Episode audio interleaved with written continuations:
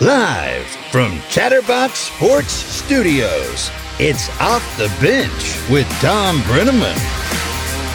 Well, good morning, good morning, and a pleasant good Friday morning. Here we are, ready to roll into the weekend. I know Brandon's already cranked it up for the weekend. I mean, Thursday night is like Friday or Saturday night. Right? Yeah. Yep. Hanging out with your buddy Tommy Thrall last night.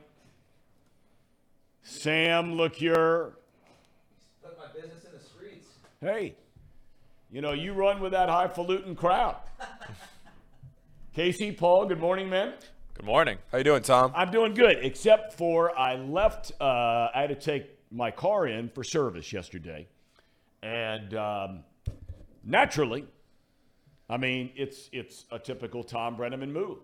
For those of you that don't know me, and most of you don't, a typical Thom Brennaman move, where get out of the car, grab my bottle of water, grab the keys, turn in the car. They're nice enough to give me a loaner for 24 hours and leave my briefcase with my computer in the car that is sitting in some parking lot right now or sitting in the service area. And uh, no monologue today. No. Couldn't write anything. But you know what? Sometimes you just got to go with the flow. So we're going to attempt to do it just off the top of our head. Welcome to Off the Bench, presented by United Dairy Farmers. Great to have you with us. We're here Monday through Friday, 10 a.m. to noon, Eastern Time. You can check us out on YouTube, Twitter, Facebook, slash Chatterbox Sports. We ask you to please subscribe to the program. Already uh, dozens, if not hundreds, in on the chat this morning on this Friday. Fridays are always a big day. We got lots to talk about. The Bengals and the Browns, of course, on Sunday. Bengals are trying to end that five game losing streak to their intra state rivals. A lot of people mess up that word. I used to mess up that a lot. You know, like when you say a, a scrimmage, it's an intra squad scrimmage, or if you're playing somebody else, right? It's no longer intra squad. This is an in state, so in state rival.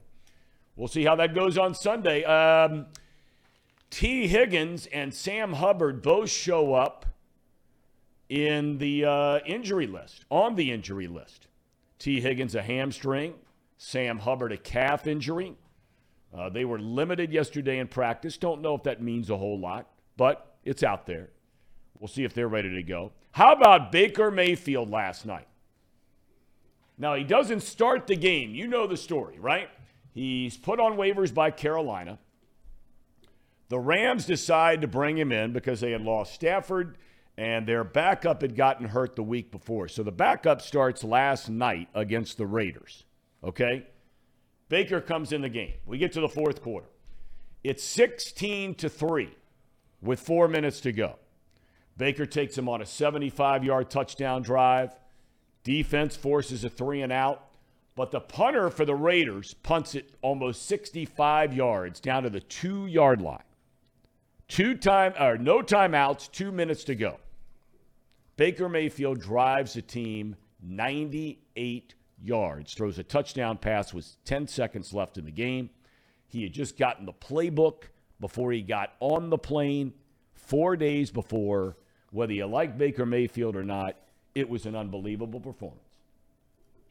Yeah, it was. I turned it on with like four minutes and 30 seconds left when uh, Baker was getting the ball, I guess, for the first time Yep. to drive him down and saw him score that touchdown. And really, the only reason I turned on the game, no joke, like the only reason I turned on the game was because I saw it was 16 to 3.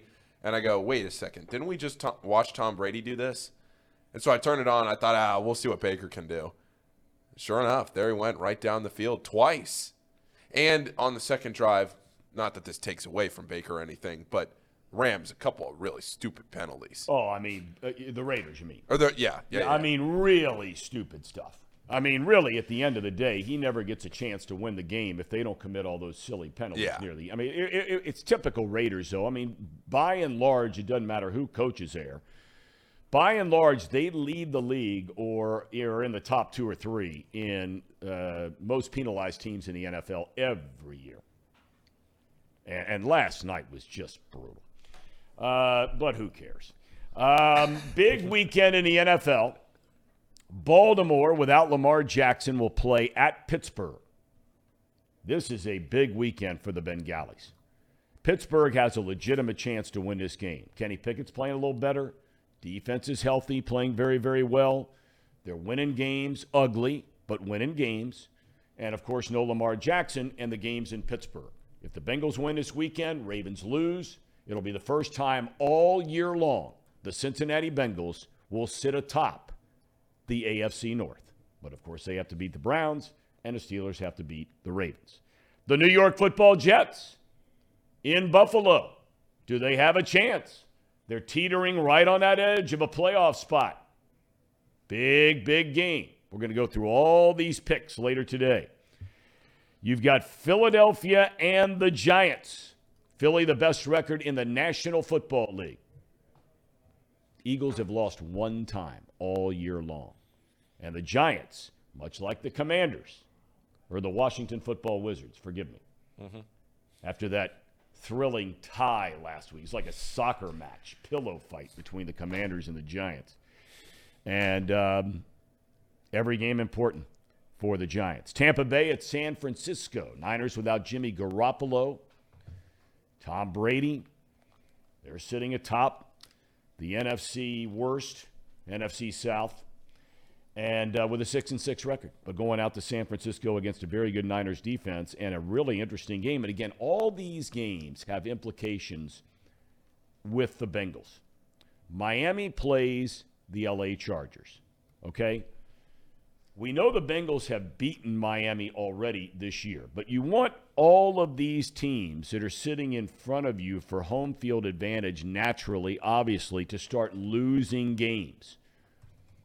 So we'll see how it goes. Tua rolled his ankle again last week, says he's going to be okay. We'll see. College football, it's awards week. The Heisman Trophy will be given away tomorrow night. Caleb Williams from USC, Max Duggan from TCU, CJ Stroud from Ohio State, and Stetson Bennett from Georgia, the final four. Caleb Williams won the Walter Camp Award and the Maxwell Awards last night. Max Duggan won the Davy O'Brien Award. That's given away to the best quarterback. I, I find it really weird, don't you guys, that Caleb Williams would win these two, in essence, Player of the Year awards, but then Max Duggan wins the best quarterback award. Who's your Heisman vote? Max Duggan. Is Agreed. he is he is he a You know what he is. But I was getting to that. Hold on. Because in awards week, as we like to say, boys, a landslide winner for the college football coach of the year. Just given a contract extension through what, 2028? We're talking about Sonny Dykes. Leader of men, Sonny Dykes. Going to take the Horned Frogs and boat race the Wolverines on New Year's Eve. Mark it down, boys. Mark it down. TCU is going to beat Michigan. I'm telling you right now. They're going to beat them. You know, sometimes on these awards, though, you have to scratch your head. And I'm not saying this as a fan of the Ohio State Buckeyes, which you know I am. There is no way on God's green earth that there is a better wide receiver in college football than Marvin Harrison Jr. There is no way there's anybody better. And yet, he was a runner up for the Biletnikoff Award to Jalin Hyatt, who had a great year at Tennessee, but he ain't Marvin Harrison Jr. Sorry, boys. Nobody's Marvin Harrison Jr., and he has another year left of college. Hmm. Can't go pro yet. he's back? He's back. He's back. They're all back, except for Smith and Jigba. Egbuka, Fleming. They're all back, but the quarterback's not back. Uh, and then in baseball news, Brandon Nimmo was given an eight year, $162 million contract. Somebody on Thom Brennaman TV Twitter, it doesn't matter who it is, um, made the comment that there's no such thing as a small market team Okay. in baseball. All right. I'm listening. I'm intrigued. Well, I, I, I don't know what to say to that. I really don't know what to say to that. Just like stocks, there are large cap stocks, there are small cap stocks. They're based on revenue, right? Okay. For somebody to suggest that there is not a divide between big market teams and small market teams. Now, smaller market teams can go out and spend money. San Diego is not a big market team. They're selling out every game. They went to the National League Championship Series this year, and they're spending like drunken sailors. God bless them. Uh, the Cardinals signed Contreras to the contract, but again, they're an outlier, as we've talked about before. But to suggest that there is not a disparity between, just look at what's happened during this free agent season. Outside of San Diego, outside of the Guardians, right? Signing Josh Bell to that two year contract. Billions and billions and billions with a B have all been spent by teams that are in large markets with much higher revenue. You're talking about the Mets, and you're talking about the Phillies, and you're talking about the Giants, and you're talking about the Dodgers. I mean, this is where the Red Sox, this is where all the money is being spent by those teams. Okay? You'll have an isolated side here there, but come on. I mean, to suggest there's no such thing as a small market team, okay. All right. Let's see what we got here today. We got some new folks on today. We have, you know, some of the regulars, AJ, Jordan, Excalibur Iron Force. Our buddy Sir Boy Wonder has made an appearance. Uh, Matthew McConaughey is in the house. Nice to have Matthew. I mean, he is dialed in because he, he's a Texas guy, so he knows we're all about TCU here. Uh, Anonymous with us. Uh, Wayne Downey. Haven't seen that one before. Have you guys seen Wayne on the chat before? Uh, I don't think so. We got a, we got a few new ones. Yeah, we do. We have, uh, what was he, uh, Larone or Laron Simmons. Nice to have you with us. 6412 Mars. Mention Jordan. Jordan says, tell that to the Pirates that there's no such thing as a small market team. But Sir Boy Wonder says, Tom, I agree about large and small markets, but I also have a question. Is Bob Castellini so small that he can't afford a decent player? $17 million a year? Legitimate question. Matt Blankenship in the house says, Go dogs. Getting uh, a- Is that, is that the Georgia Bulldogs? yeah, that is. Yes. Matt's a huge Georgia fan. I will say you're getting a lot of love for the flannel shirt. Really? I told you. Drip. Drip. Isn't that the word you guys use? Drip. Drip, Now, see. I figured you guys would have lit me up today saying this was a little on the preppy side. No. When I grabbed it, you know, I, I just grabbed it and I, I figured uh, it's something my wife would say for sure. You're wearing a pair of jeans. Well, I know, but you can't tell that. I could be wearing underwear and you wouldn't know it, or not wearing underwear and you wouldn't know it. But um, no, I thought I, I thought I'd get a little grief for you guys about this today. No. Lumberjack. Looks good. We just need the beard back. yeah, what do we got to do? Well, I didn't shave You know- this morning. I let it go. You know who's been missing lately? Sir Boy Wonder says Dielson. Remember him? Love Dielson. Yeah, We haven't we haven't heard from Leaf Erickson in a while. a long time. Leaf Erickson's been out He's out, doing whatever he's doing. no Pill- doubt. Probably pillaging. some ice ice spear fishing. Yeah, Yeah. out on the high he's seas. not going to. He's not going to. It might be, might be on the high seas. Yep. It's a tough scene for our boy Leaf. Hopefully he's doing all right. I, I hope he's okay because um, The Lions are coming to town. I sure hope he's okay. True. Good point. Leaf They're Erickson's had a great season. they. I, that's why I can't believe he's disappeared. I, I, I sincerely, I hope and pray the guy's all right. Um, I don't know him, but we loved having him on. He was here virtually every single day, and uh, we just not heard from him lately. Busy with Mead. All right, boys. Um, look, I mentioned the. Um, I think it was Paul Dehner Jr. who who put it out on the Athletic about uh, a surprise um, to the injured uh, list you have to put out every single week. The T. Higgins with a hamstring, and Sam Hubbard with a calf injury. You got to hope those guys are okay. They are obviously two very important parts of this football team. well, we haven't really heard a whole lot about either one of them being hurt. So hopefully this is just something that they're It, uh, yeah, maybe it's just precautionary, but I really hope that there's nothing seriously wrong there. Um, The second the second line of this article sa- says, "While it doesn't sound like a big ordeal." Thank you, Chris. Whoever Chris wrote- Roling. Who- I can't read that. Who wrote that? Chris Roling. Okay. Thank you, Chris. Um, he says it doesn't sound like a big ordeal, but um, both wide wideout T Higgins and defensive and Sam Hubbard appeared on the report for the first time. Yep. Um, they were both listed as limited. Um, hamstring for Higgins, Hubbard calf, um, Hayden Hurst out this week. Yep. Might be out more than one week. Yes. I would imagine that this isn't actually a. I, I think it's precautionary. I think it's just kind of like a veteran rest day for both those guys. But Well, it would say rest, wouldn't it? yeah, I, I don't know.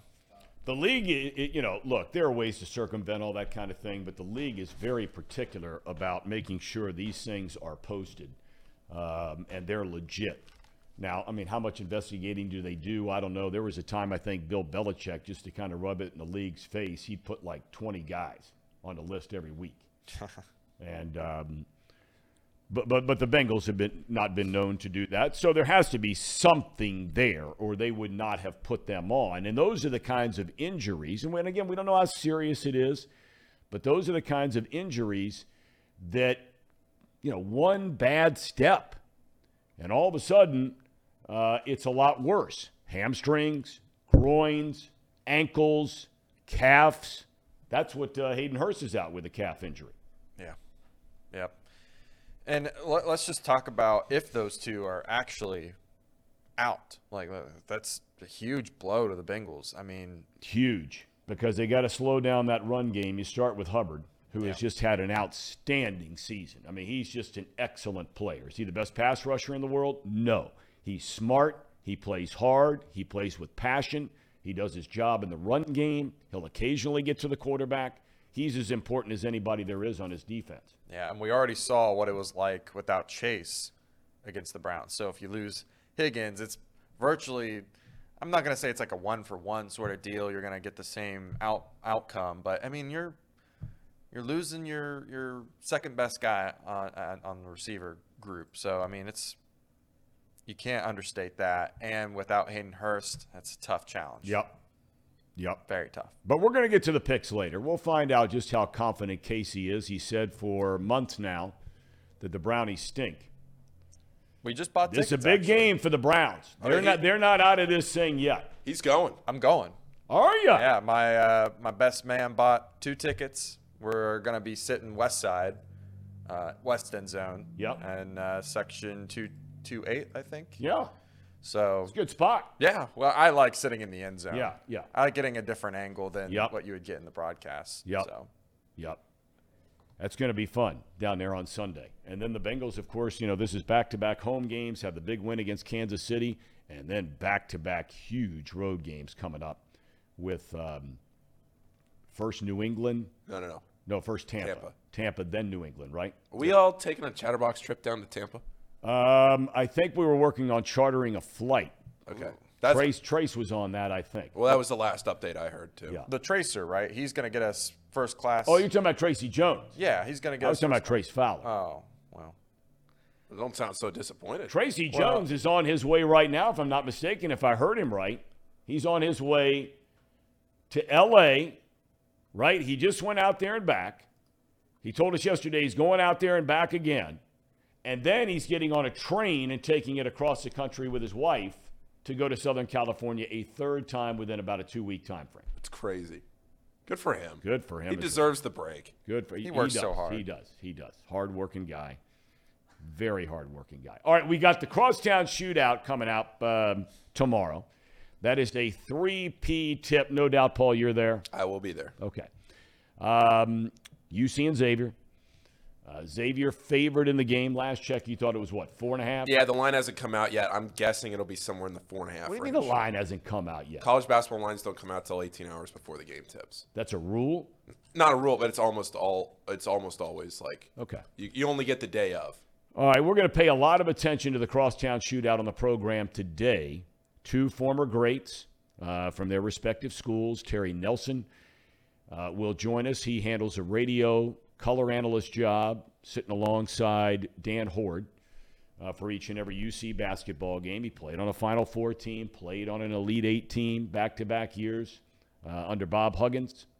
Uh, and he was a guy you may remember. We'll talk to him about it today that, that, that came out in the press uh, the week of the Xavier game when he was at UC and said, We're going to kill these guys and beat them by 20. Yeah. Terry's great. Both both these guys that we're having on today. Terry's great. He's coming up here in a few minutes, and then Steve at eleven. Yep. Steve Wolf. Uh, we talked about legendary family, sports family, uh, community-minded family, great family. Yeah. the Wolves. Steve's dad actually just passed away this past week. Adam Baum wrote a great article in the Cincinnati Enquirer. If anybody wants to check that out, his dad was a great guy. Yeah. great guy. They're all great guys. Yeah. Uh, I see Marty more than I see Steve, but um, yeah, great family. And of course, he he was an excellent player at Xavier. Uh, he does a lot of television work now. See him a little bit everywhere, right? On TV? Yeah, Or, he- or is he just exclusively with somebody? CBS Sports Network is who he does his games for. Okay. and he does mostly like Midwest stuff. Um, but he's been he's been kind of all over the place. He did. It was funny. He did a game at Colorado State last year. Uh, do you remember Tom the game that went to triple overtime for Xavier against Providence when there was that leak on the floor? This was this past season. Xavier went to triple Yes, overtime with yes, Providence. yep. That game, that game bled over into the next game on CBS Sports Network, and the triple overtime game took so long that the game that was after that, which was Colorado State, Steve was on that game. They didn't get to that game on CBS Sports Network till they were in like the second half, like ten minutes left in the act in the whole game because the Xavier game took so long. Providence won that game, didn't they? Providence did win that game. yeah. yeah, it was a great game. Yeah, I, I tell you, I, of all the guys that I've met through the years in, in, in sports, one, one of the coolest guys I've ever met is that Providence coach. Ed Cooley, What a guy. Awesome guy. What a guy. I mean, gosh, what an awesome dude he is. Uh, he's a born and raised Providence guy. He's had chances to leave. Uh, I've never been to Providence, but I'm told it's not such a great place. I, I don't know. I've never been to Providence. Yeah, I don't know No, no, either. no. Um, but anyway, he he loves it there. That's his home, um, and he's had incredible commitment there. He's done a great job there. But but, but, you know, look, uh, for all of you that, that that root for the Muskies in the Big East, know, naturally you root for the Muskies to beat Providence. But man, if Providence plays anybody else, I'm rooting for them. Oh, absolutely. because he's such a good dude. He is. Yeah. Very colorful guy. He's a lot of fun. You know, he'll lay it out there in the line for you, tell you what's going on and what's not going on with his team. I did one of those games. It was an unbelievable game between those two teams. It wasn't triple a, triple overtime, but it was a fantastic game. And I think Providence beat him that time. At Xavier, Yeah, I'd have to go back and look. I Um, think would that have been twenty? that would have been like uh, 18 or 19. I was gonna say. somewhere in there. probably One of those two years. probably would have been nineteen. Uh, Providence won at Cintas. Yeah, sixty-four to sixty-two. Yeah. you would have done that game. Yeah, it was Yep. a last second shot by that stud they had. Uh, Oh yes, I remember that game. Yeah, it was a great Yep. game. That was a great game. Okay. What's everybody talking about here? Also, I want, AJ wants to know, Paul, do you have a gambling problem? well, AJ's also the same. A, AJ's also the same person that a little higher up in the chat said that he lost a couple hundred bucks on a game last weekend. So TCU. AJ was on the TCU game and he lost. So Okay. he's calling Well, me. you know. me. Uh, somebody says that, you know, Sir Boy Wonder says, who wants to go to Rhode Island? Now, I'm told there's some big league places in Rhode Island Yes. along the water. Oh yeah. Yeah, so come on now, Sir Boy Wonder. Hold on. Hold on. AJ says that uh, Providence is a dump. I don't know. Sir Boy Wonder says I'd rather go to Alaska. Not me. Um, and then Gary, who's who's new, We got. We, says my wife's nickname is Muskie. I like that. She's a fan. huge fan. She's a fan. And she'll be uh, she'll be dialed in tomorrow. All right, so we have Terry Nelson coming up. We've got Steve Wolf um, at eleven. Terry Nelson is is after a, a break here in a minute or two at ten thirty, um, and then we will do our picks for the weekend. We don't we don't have any college football picks. The whole bowl season kicks off next week. UC will play next Saturday. We do have one college pick this week, and that's the game. I mean, you know, it's not Ohio State, Michigan. The game is tomorrow. Army v. Navy. And all of those young men are leaders of men. Each and every one of them. Each and every one of them. Got a couple kids in our neighborhood that are trying to get into the military academies. Did you try to get in one of those, Casey? I did not. You no. did not? No. Paul? You strike me as somebody, Casey, that would have tried to get into Yeah. I could see him in the Coast Guard. The The- Coast the- Guard. I mean, look at him with the beard Mer- going. Merchant Marine Academy. Yeah, Merchant Marine Academy. And so I could see that. You know, he's got the, the red beard going kind of thing there. No, I had I had no interest in joining any of our military branches, unfortunately. oh man, Casey. They I mean, Sir Boy Wonder says Casey could have been a wonderful general. Oh yes, leader of men. Could have been. Could have been. Um, could have been. I decided to go the ham and egg path. Now you're sitting next to me. How about you, Paul? Did you apply to one of the academies? I did not. Xavier was actually the only school I applied to. At all. Speaks volumes about Xavier. Ah, Um, boy. Uh, and then there's uh, Brandon Seho. Brandon, did you think about any of the military academies coming out of La Salle High School? Like would? Why not? I don't know if you could say anybody looks like they're, you know, now, As soft as they come. what's that? I'm as soft. As Soft. They come. Okay, soft. Okay. All right. Well, they, there's no, well, actually, in, in, with the military going woke here in the last year and a half or so, maybe there, there is some soft creeping in, but by and large, not, no, no, no. These are true leaders, men and women, in the United States military. Reed Mouse. I came home hungover one night, and my dad told me I needed to enlist in the Marines. I wish I would have. I, I would have done military service. I, I, I, I truly believe that um, that it should be mandatory in this country. And some of you are going to be like, you're, you're out of your mind. But I, I really think it would be good for each and every one of us, rich, poor, black, white, green. You come out of high school, two years in the military, and then go do what you want to do. I really believe that. I think it'd be good for for getting your act together, growing up, uh, camaraderie, friendship, team building, all those kinds of things. Yeah, or you can go join a fraternity. We're back with Terry Nelson in a minute. We say it all the time. I mean, that, that- that's a that's a, a, a guaranteed smile every single time. Dusty Baker, man. Here's a guy makes a lot of people smile whenever they're around him. Man, we go way back, Terry Nelson. I can't believe you got that uh, that that that gray in the beard, man. I remember you were some strapping cat coming out of California and showing up with Blount and Van Exel and you know that whole bunch and Herb Jones and boy, it's hard to believe it's been that long ago, isn't it? I feel it in my knees, so it's not that hard to believe, brother. Knees. it's been what 31 years, 32 years now. And you guys had what was it, the 30th reunion of that team a, a, year or two ago, something like that. You all got back together here in town. Is that right? It was actually during homecoming. It was in October, so we had our 30 year. They brought back for um, the Final Four team and the Elite Eight team. So the 91-92 team, the 92-93 team. Uh, Wes Miller, in the university, brought us all back in, flew in everybody and their families, including Coach Huggins, uh, and had a great time.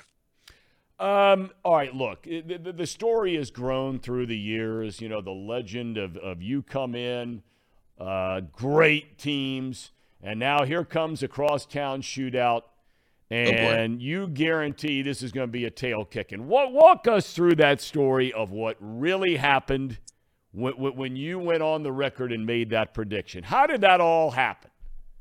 So I was, we had just, think we just beat UAB or something. So, and all the other teammates used to run out the back door because they didn't want anybody to see all the women that they had left tickets for. So they used, they used to always send me because I had the mouthpiece. They would send me in front of the camera to do all the interviews. And so I was walking out the back, uh, just coming from the media session, and Bill Cook got me in the hallway, and he was like, uh, "So you interviewing me about the previous game?" And he said, "So what do you think about the crosstown shootout?" And I'm like, "Look, man, seriously." Where I'm from, from Long Beach, California. Where I'm from, crosstown shootout, a rival gang members going at it. I said, blow them out. They don't have a chance. Like, because we played them all summer.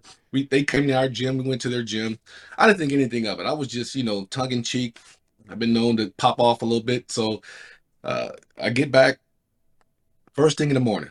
I had no idea that, you know, we had a week break just like we have now. So I didn't know the build up for it because I didn't know anything about it. So first thing in the morning, it's like seven in the morning. Uh, Q102 calls me and they're like, "Hey Terry, hey, I want to talk to you about the crosstown shootout. What?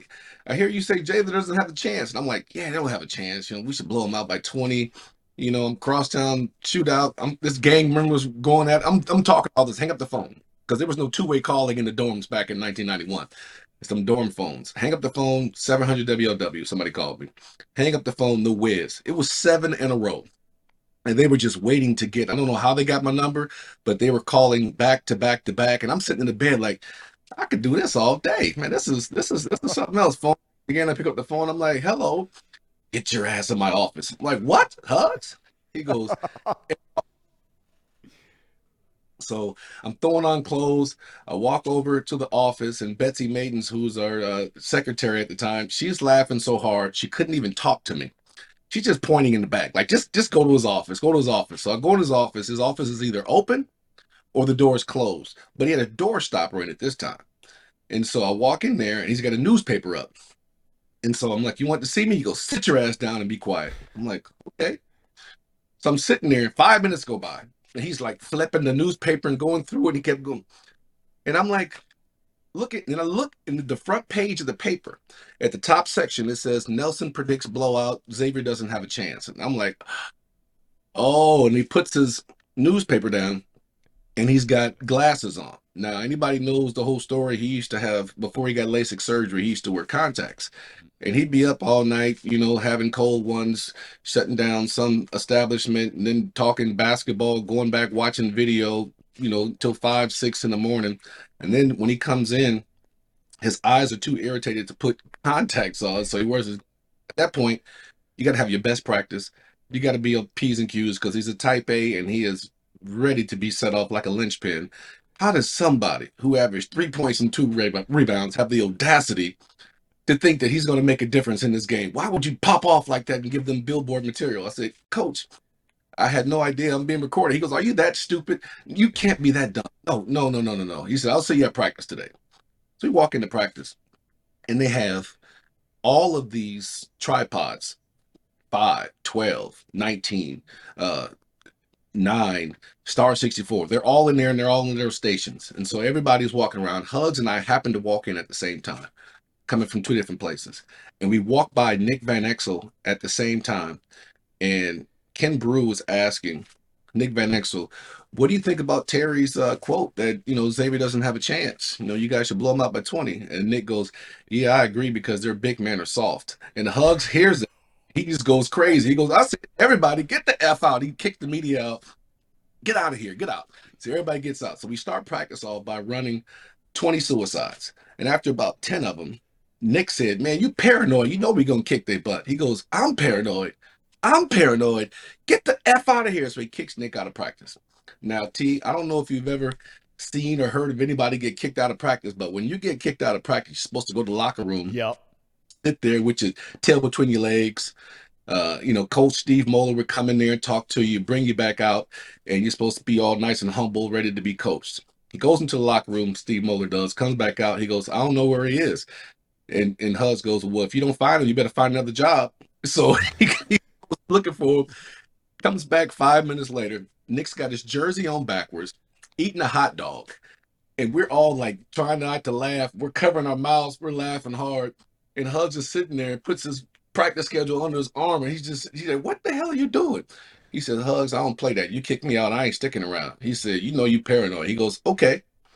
So I'm paranoid, huh? Five minutes into practice, Corie twists his ankle, had to be carted off. He goes, and you think their big men are soft? Look at our 6'10 stud being carted off like a slab of meat.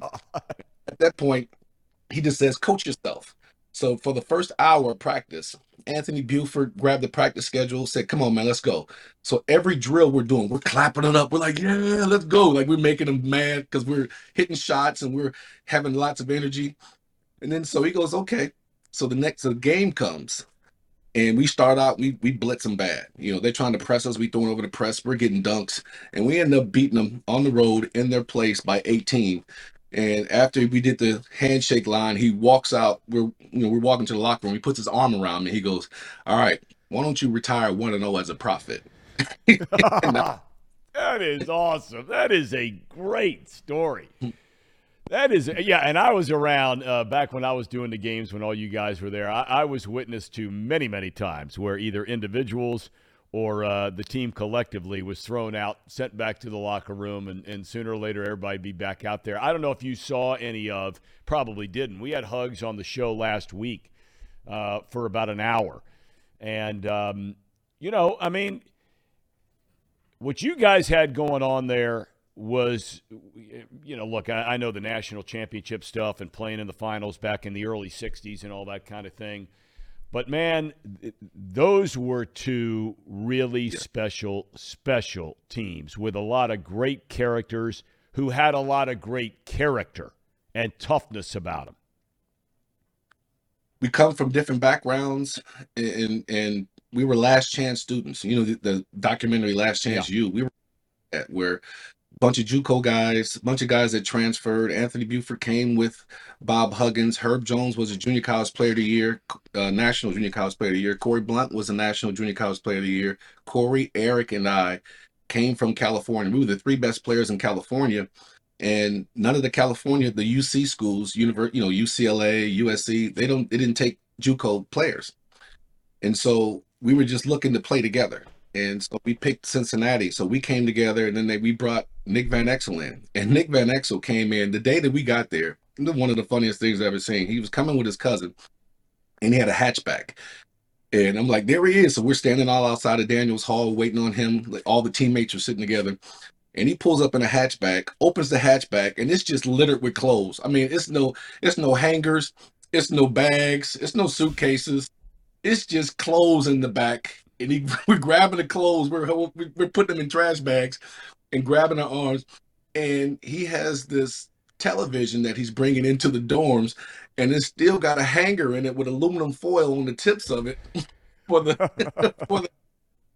I mean, meager meager beginnings, but we instantly hit it off. We instantly had chemistry, and because we could not go anywhere, we were literally the last chance university for us. Yeah coach us as hard as he wanted. He can say whatever he wanted, he can do whatever he wanted, and we could not leave if we wanted to play. And that just turned us into, you know, the men that we wanted to be because we were all 22 and 23 years old, most of it. So we had been around the horn, and now he's telling us that, you know, wherever we go, he's creating this mentality like the fans are going to get you, you know, like we're playing Miami University. And right before we're about to do Miami University, he goes, "It's halftime." He goes, man, you're gonna let guys with circle driveways and Mercedes and, and BMWs kick your like this, and you don't, you guys don't even have cars, and they over here kicking your butt. You gonna let them do that? Like that kind of stuff? Yeah.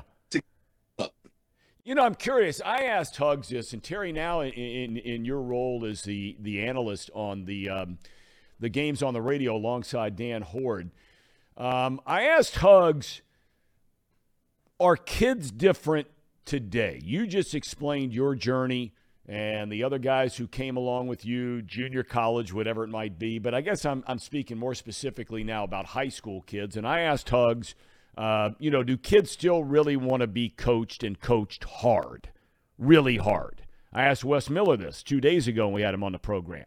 He says he thinks they do.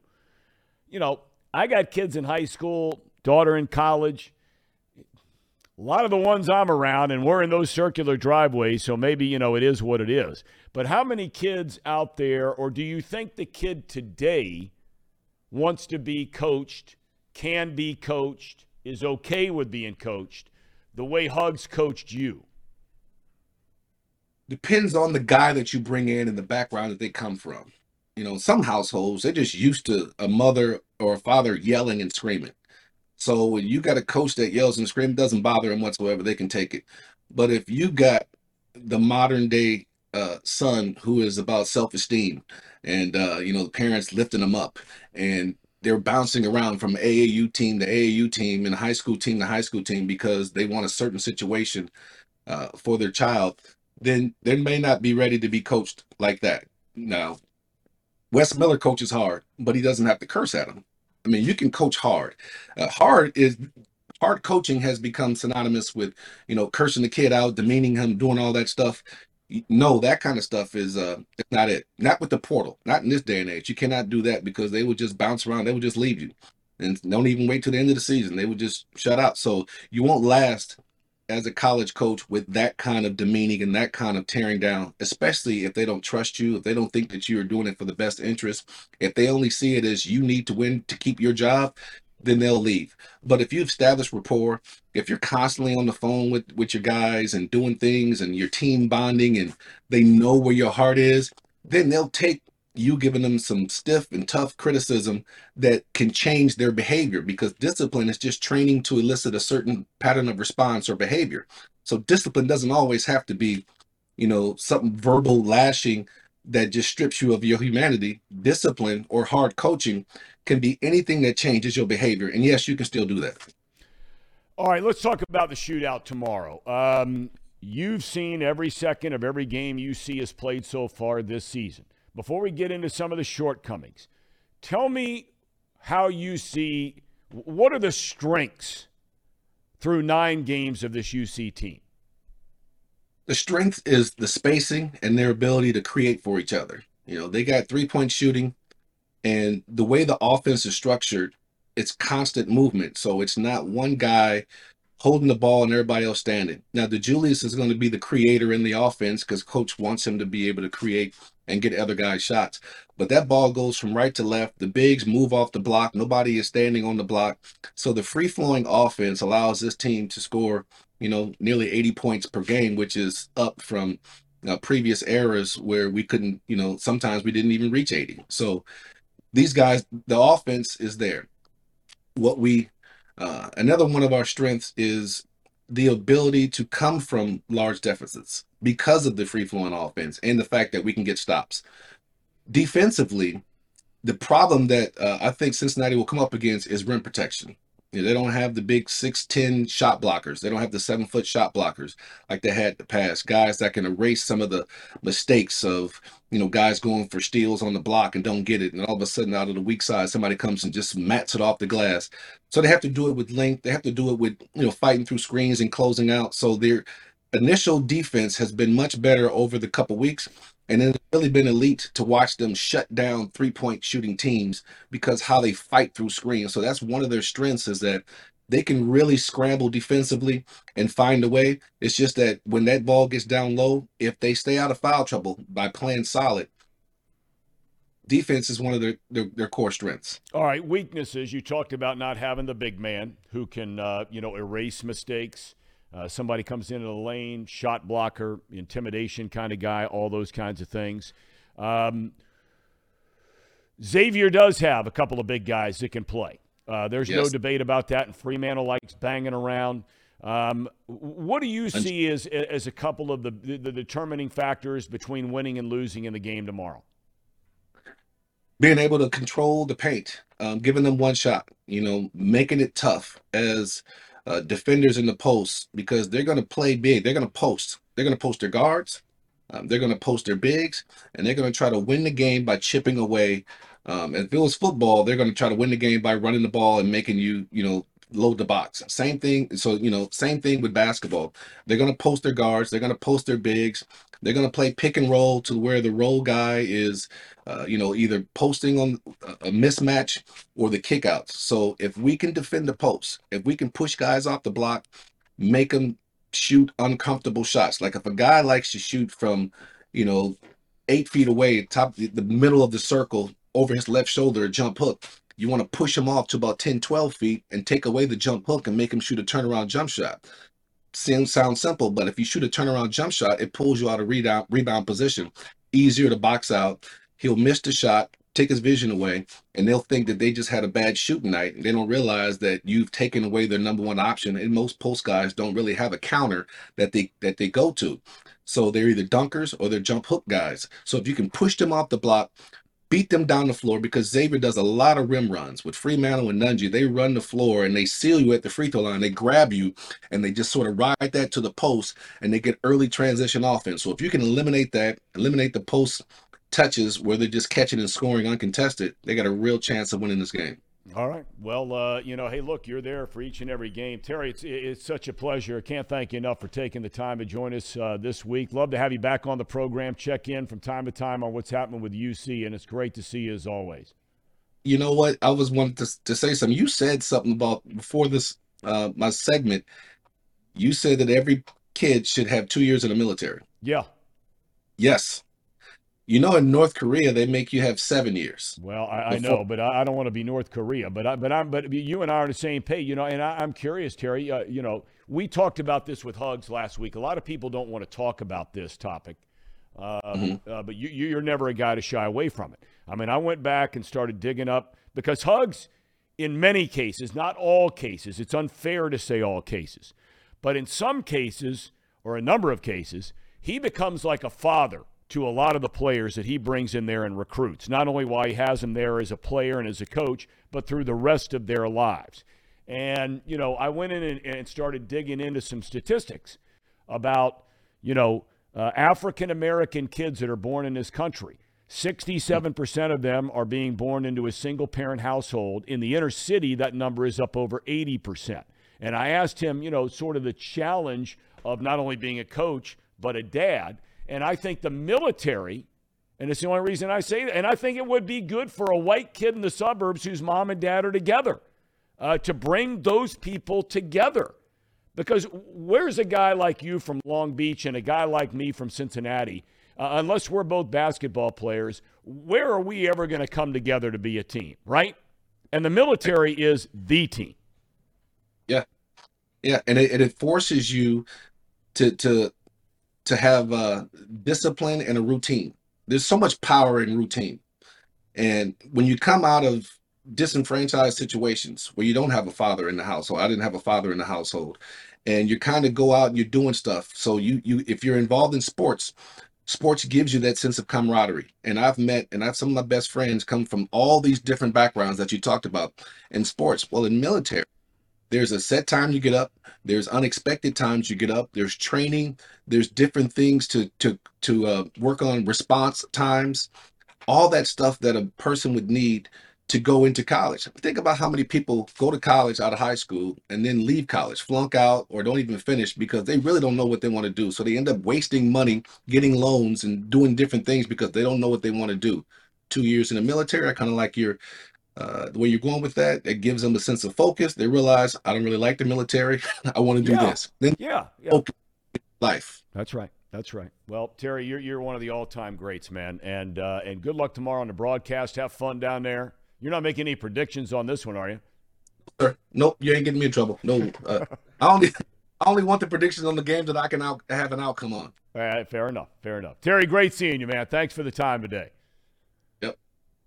Terry Nelson. How great is that dude? Great storyteller. I mean, Such somebody an articulate kid. I mean, he was the second he walked in UC. I was there when he walked in for his first practice. He just he he's got that it thing. You know what I mean? So, do you remember this story then when he? I was announcing the games when this happened. I mean, you know, it's hard to imagine for a lot of the younger people, your guys' age, for example. Um, it's hard to imagine, and you just heard him make reference to he's got this phone in his dorm room. Okay, there were no cell phones, there were no computers, there was no internet, there was none of this kind of stuff. So the newspaper is where you got all your information, and really the only place you got your information, unless you were on the inside or something. But when he made that prediction, I mean, well, you heard all the the radio stations are calling him. Hugs is calling him, getting him out of bed and get your tail down to my office right now, and blah blah blah. At the end of the day, Hugs didn't mind that. Hugs didn't mind that. What he did mind was Corie Blount getting hurt in that practice, because now all of a sudden, I remember that. I don't remember him getting carted off, but but I remember him injuring the ankle, and you're like, oh boy. I mean, here Nelson has made this prediction. Um, and boy, you talk about an eraser in the middle. Boy, Corie Blount was that. What a player that I mean, hell, he played what 12, 14 years in the NBA, something like that. He had a long career, really good career. Played on his great Chicago Bulls teams.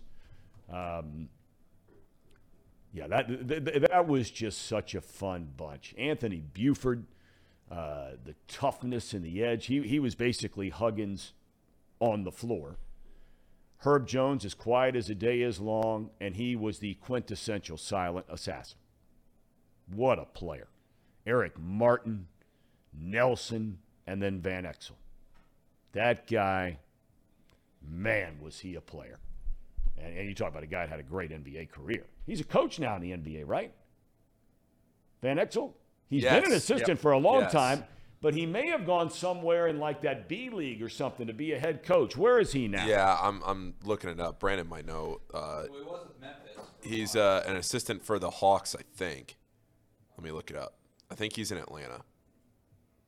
Yeah, I mean, he has aspirations on being a head coach. Yeah, and, he, he is. and He- I can promise you he would be a really good head coach.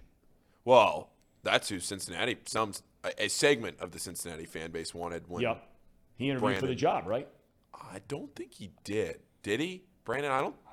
I can't remember whether it was him or Eric. Eric Martin, I think, Eric interviewed for Martin. the Yeah, job. I was gonna say I don't think Van Exel ever got an interview. Eric's been with Hugs for forever. Yeah. Yeah, yeah.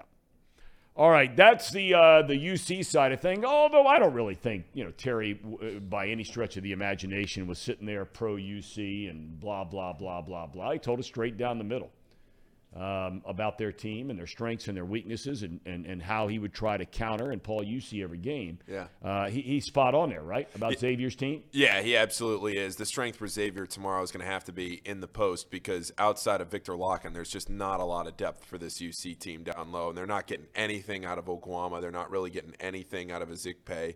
So if you if Locken gets into foul trouble, then what do you do in the post? So yeah, Terry, spot on as as you would expect. Yeah. Um, I wanted to ask him about those flashing lights in his room. My son has those things in his room. LED. Yeah. He had it going on there. He had it going on there. We talking about Pahhni? Yep. It's best tasting water in the world. I don't know what else to tell you. Um, I talked with the with, with the guys that own the joint, started it up, former Procter and Gamble guys, um, researchers, scientists, and they've come up with this new water, Pahhni, P A H H N I. Go to Pahhni Water, P A H H N I dot com. It's the best tasting water in the world. I'm not kidding you. Uh, they were nice enough to bring a whole bunch over. Over Casey, I know you're a big fan. Big fan. Big fan. Big fan. And Paul, you you've been dialed in on it as well. Yeah, I. It's funny. I actually was having a conversation with somebody about Pahhni Water the other day because uh, somebody was kind of dismissing the fact that water could be different, and I said that's just such an outrageous take because there's a reason when you go to Kroger and you see one brand of water has every bottle filled. There's pallets of that water, and then you go to another brand and that brand is sold out. Yeah, they use different minerals. Like Yeah. it, it, it has a different taste. It does, and and their, and their filtration system is different than most of the stuff that's out there that's in bottled water uh, these days. And so, I would highly recommend you go to PahhniWater.com, check out what stores you can find their product. I'm hoping for these guys because they, they are two of the nicest guys in the world that started this company, and they're right here in downtown Hamilton. And um, you know, I'm hoping that uh, the UDFs and the Krogers and and whoever else out there, I'm hoping they'll start putting that in their stores. I think. Uh, I think we have Steve here. If you want to. Oh boy. Traveling man. Thankfully, he is not uh, dry. Oh my gosh! Now there is Hi, the Thom. much high low. There's the much more pleasant side of the Wolf family. Where are you guys going? We're going to go see our son in Madison. He's got his banquet tonight. And then we're going to go say hi to, for all the UC fans, we're going to go say hi to Coach Fickell, I think. Are you really? Well, he's, he's obviously the new coach, so I, I don't know if we'll see him. I don't know if he'll be at the banquet. You know, you have these change of coaches and you're not sure what's going on. So, uh, but uh, I, I am so glad when Paul said, he, you know, come on with TV. I was excited. I'm so Well- proud of you, man. And I, I talked to your dad quite a bit. And uh, I, I've- I've told so many people that uh, I love the fact that, uh, yeah, you're great at what you do. You're a great broadcaster, but I think you're a better person. I think you do a great job raising your kids. And uh, I'm just really proud of you. You know, I thank you for that, Steve. I, I, I really, really mean that, and, and I adore your wife, and, and have known her uh, uh, almost as long as I've known you. But you know, I, speaking of being proud, uh, I want to ask you about your son a second, because for those who don't know, your son played quarterback at Wisconsin. Uh, there was a time there he was a starter, and then he was no longer the starter. In this day and age, you know, 90 plus percent of the time, a young man who's in that situation, they're going to say, hey, look, I'm transferring out. I want to go somewhere to go play. And, and, and look, God bless them all. if that's the way they feel. But, but, but he decided to stay there in Madison. Uh, I know he got in there at the end of the year and finally had a chance to play again. But, but what was that journey like for a mom and dad and your son going through all that? Well, uh, it, this year was tough because I don't know if you knew, but right the day before the season actually started, he blew his knee out. Yeah. So so he didn't play at all. And you know, I listened to the announcer. Somebody saying, you know, he didn't throw a pass. Well, yeah, he was on crutches. He couldn't throw a pass. But you know how preparation is for some analysts. Uh, but anyway, uh, he had a fight through that. Chase has always been his own man. Um, he, he is one of those guys that in high school, the recruiters all talked about him. You know, you need to leave. You need to transfer out of St. X because you're going to be behind Sean Clifford, and you're not going to play. Uh, and he said, "Well, Dad, I'm learning from coach, from Sean Clifford, and I think one day I'll be able to compete with him." Well, he ended up. Sean got hurt Chase's junior year, and uh, then Sean came back. They Chase still played, and at the end of the year, Chase ended up taking over for Sean and starting in the playoffs. And the scholarships came. So he stuck to his guns. And, and in our family, uh, not just Jeannie and my family, but our family in general, uh, my father and my mother were all about loyalty. And it's so important that if you believe in something, stick with it. If you believe in the guys, stick with it. Chase, after his sophomore year, had a myriad of coaches that contacted Tony Pike and said, hey, you know, what do you want to do? So I threw it out to Chase. And I said, "What do you want to do?" And he goes, "Give me a day, Dad, and then I'll I'll let you know." The next day, he calls me on the phone, and he said, "You know, when I was getting recruited, I didn't have a favorite school. The only school I loved was Xavier because of basketball, and that was obviously because of I went there and played there." But he didn't have a favorite school, and he goes, "Dad, this this now is my favorite school. This is my dream school, and I love the guys, and I believe I can compete." And I think that he felt the same way we did. He never complained, but I felt like he really didn't get that shot. But at the end of the day, that's life.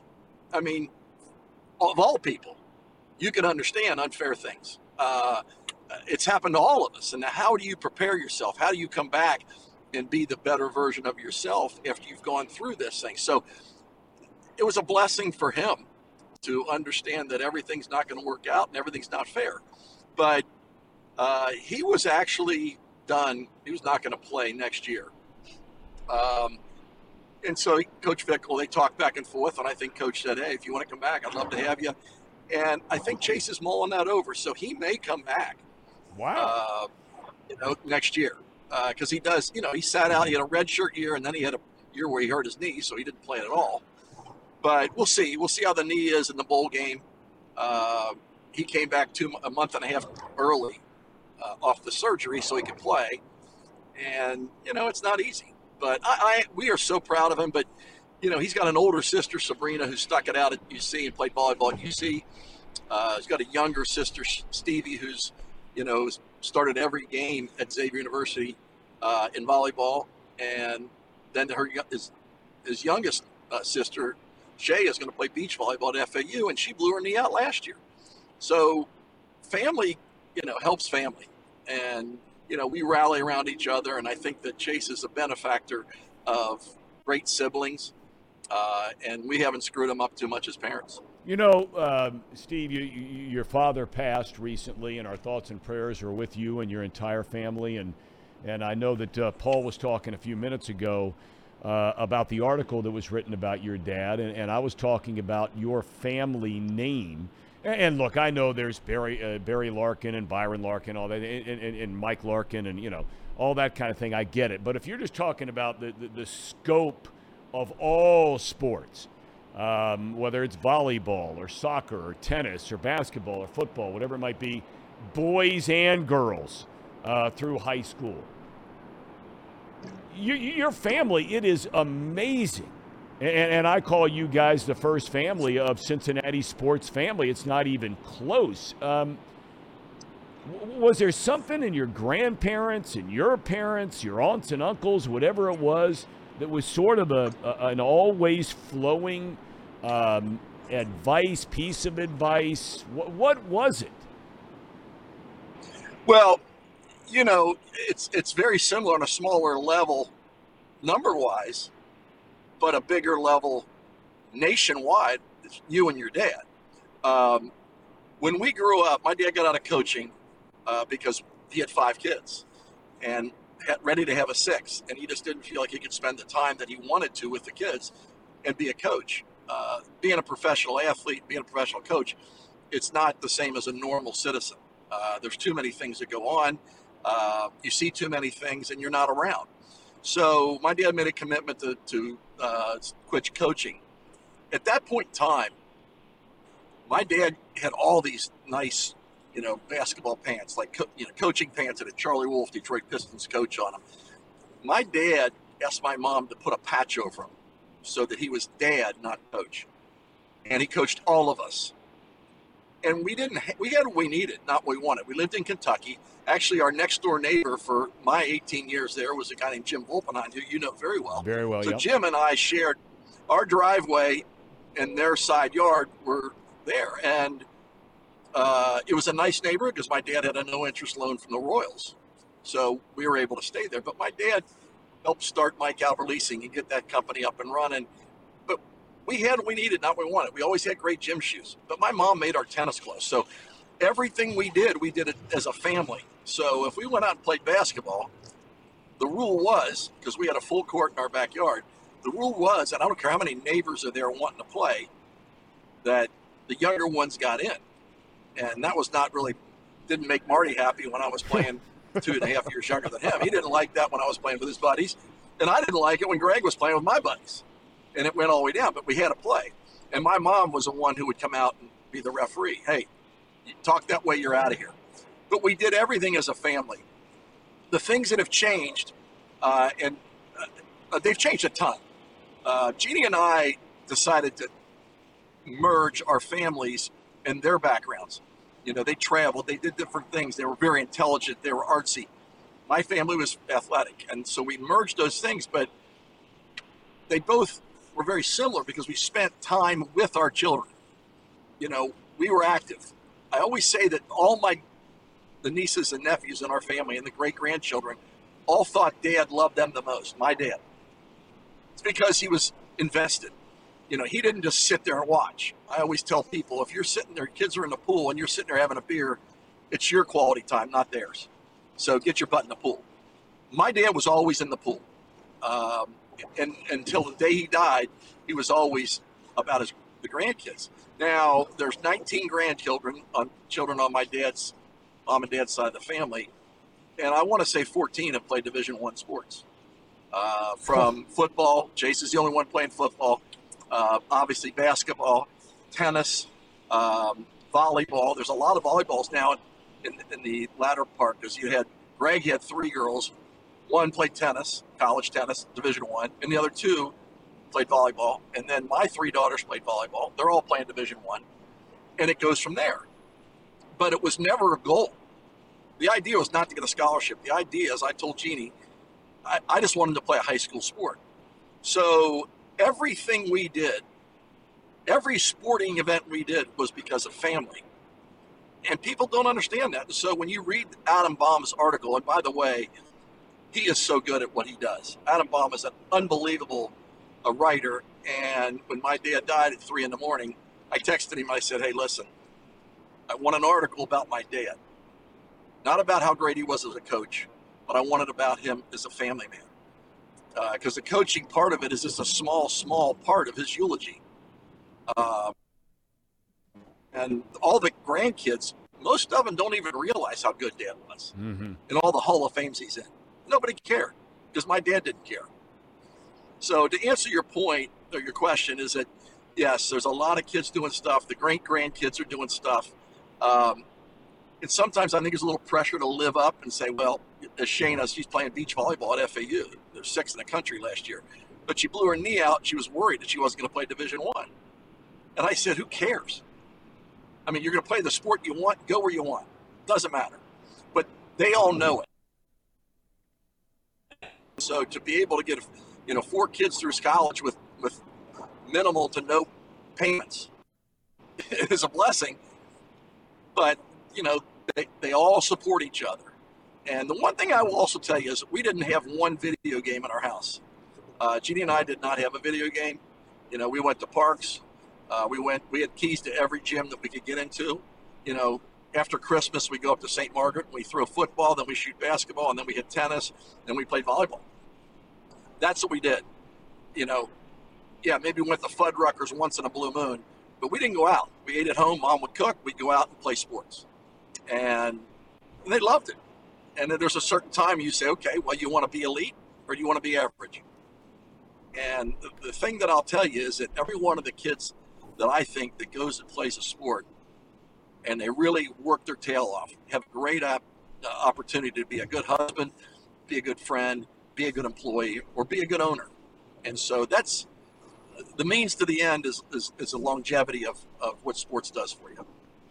Um, walk me through, uh, Steve, your your your favorite or most vivid moment. You've been asked this, I'm sure, 10,000, 100,000 times, but uh, the crosstown shootout for Steve Wolf. You always think of what? The first one. Um, you know, I was obviously one of your favorite teams back in the day, at least your daddy's. You know, North Carolina, North Carolina State. I thought that was unbelievable. And the reason why I thought it was unbelievable is because for like 10 years, Xavier was irrelevant in the UC Xavier. It, it was just a game, you know, that nobody really cared. And if you got 5,000 uh, to the game, I would say 4,400 were from UC and at the Armory Fieldhouse because of the guys that played. Those guys went to the NBA. Xavier didn't do anything. When I transferred back from uh, North Carolina State to Xavier, that was Bob Stack's first thing. He goes, "This is we're going to make this thing so special." And I'm like, "Well, we've lost the last seven years. You know, half the guys on the team when I transfer back, we're, we're not very good. Uh, more than half. I mean, we were not a good team. We didn't have good talent." And Bob Stack said, "Listen, we're going to get in the league, and we're going to beat UC, and then we're going to be in the league. We're going to win the league. We're going to get to the NCAA tournament, and we're going to beat UC. Always UC was in there, and Ed Badger was there, who I loved. Ed Badger, he was a great guy, and I'll tell you a story about Ed Badger and Bob Stack, the competition there. But we came back in the first year. We're playing, you know, Bobby Austin there, Schlomer's there, Eddie Lee. They had a pretty darn good team. We were we had a losing record going into the game, and we go up by nine with about I don't know 50 seconds left, and Stack calls timeout. Now we're winning by nine, and this is before you know the shot clock and everything else. So we had a pretty good idea we are going to win the game. Stack calls timeout, gets everybody together. The managers are sitting getting water. He goes, get all the managers over here. All the managers there. We're all in a huddle. And he looks around and he, he looks at every one of us. He goes, whatever it was, 47 seconds. 47 seconds left, and we own this effing city. And I'll never forget it because he was so animated. I was like, no way. So we had a year of bragging rights. And uh, and Bob Stack's the one that brought that back. Yeah.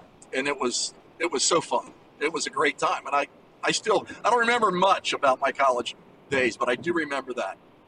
When when you look at the uh, the rivalry now, I mean, you know, uh, it, you swing the pendulum the other way, and, and, this is a game by and large over the last what 12, 15 years, where Xavier uh, has more times than not won the game, more times than not had the better team, more times than not, quite frankly, had the better program um, over the Right. last number of years. Sean Miller is back. What does it mean to have him back as a head coach at Xavier? I'll give you the greatest line that I heard from a fan. Uh, I've always had a great deal of respect for Sean Miller. Um, you know, when all the stuff happened in Arizona, I, I said I want to talk to him before I, I reserve I reserve judgment until I talk to him. And I talked to him, and and he talked about his family, and he talked about the first time here he was chasing that that the gold ring, like we all do. I want to get to the top. Arizona's way I can do it. I don't want to drive a Buick. I want to drive a Cadillac. And I brought that up to him. He goes, you know what? Right now it's about my family. I love Xavier. It's what uh, basketball's all about. It's in a basketball league. He was so ad- adamant about why he came back. You know, instead of saying I'm coming back because you guys are in a rut and I can do so much better, it was more about the people. And I talked to one of my uh, my buddies who's a big Xavier fan. Uh, his name's Brian, and and I said, "What do you think?" because I was telling him what I thought would happen. He goes, you know what? There's nothing better than seeing Sean Miller when you're beating Bob Huggins' team and you're up by 10 and he's still not happy.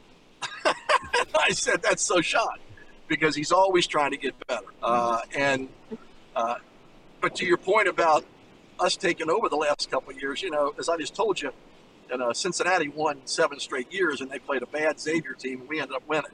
You know, it's you, you cannot go into this game, especially right before you go into conference play, and you cannot lay an egg, and you have to be ready for it. And you're playing at Cincinnati, and forget about the Northern Kentucky loss, and forget about what everybody's talking about. Wes Miller uh, is a great coach. Uh, I've known him since he was at North Carolina. He's good friends with my buddy Dino Gaudio, and his dad's a good friend of Dino's, and he knows how to coach. So, uh, you know, you can't you can't rest on your laurels because you'll get you'll get bit, and I've seen it happen before. And, and to really good teams, as Andy McWeem said, you know, number one in the country, number two in the city. Uh, that's a game that you know Lenny Brown and company should never have won, but they did. Well, Steve, uh, you know, uh, by saving all that cash you were saving up for your kids to go to college, I would have expected you and Jeannie, you know, to be on some private plane or sitting in first class on a regular airline going all the way up to Wisconsin. But, but there you are. Where are you Well- now? You're slugging through roughly where right now? Uh, right now, we're close to Rockford, but we did retire two years ago. Uh, and we live in actually in Siesta Key. So we live in Florida. Actually, we lived right near where your dad used to live at the Palm Bay Club. Uh, and so I'd see them walking out there, and we we had a couple beers at Captain Curt's with uh, Yep. Mr. Stewart. Yep. Um, so we live there, and we're also living in Cincinnati. But uh, hey, you know, it, it- when you retire and you think, man, now I got stability. You know, if, as long as you have your health, you're in good shape, and as long as your kids are okay, you're in good shape. But uh, life is good. I'm going to take a quick thing before we go, if you have a chance to Sure. have time. Uh, talk about the competition with UC and XU. So Ed Badger was a heavy set guy. Bob Stack, if he hears this, he's going to call me and text me or whatever and give me grief. But he was a heavy set guy. And Stack was only 30 at that time when he was coaching me. And he would wear a, like a, a wrestler's rubber suit out there to practice. And, you know, and all, all of us used to give him grief. Uh, maybe not to his face at that point in time, but afterwards. And so he and Badger were friends and they, and they knew each other.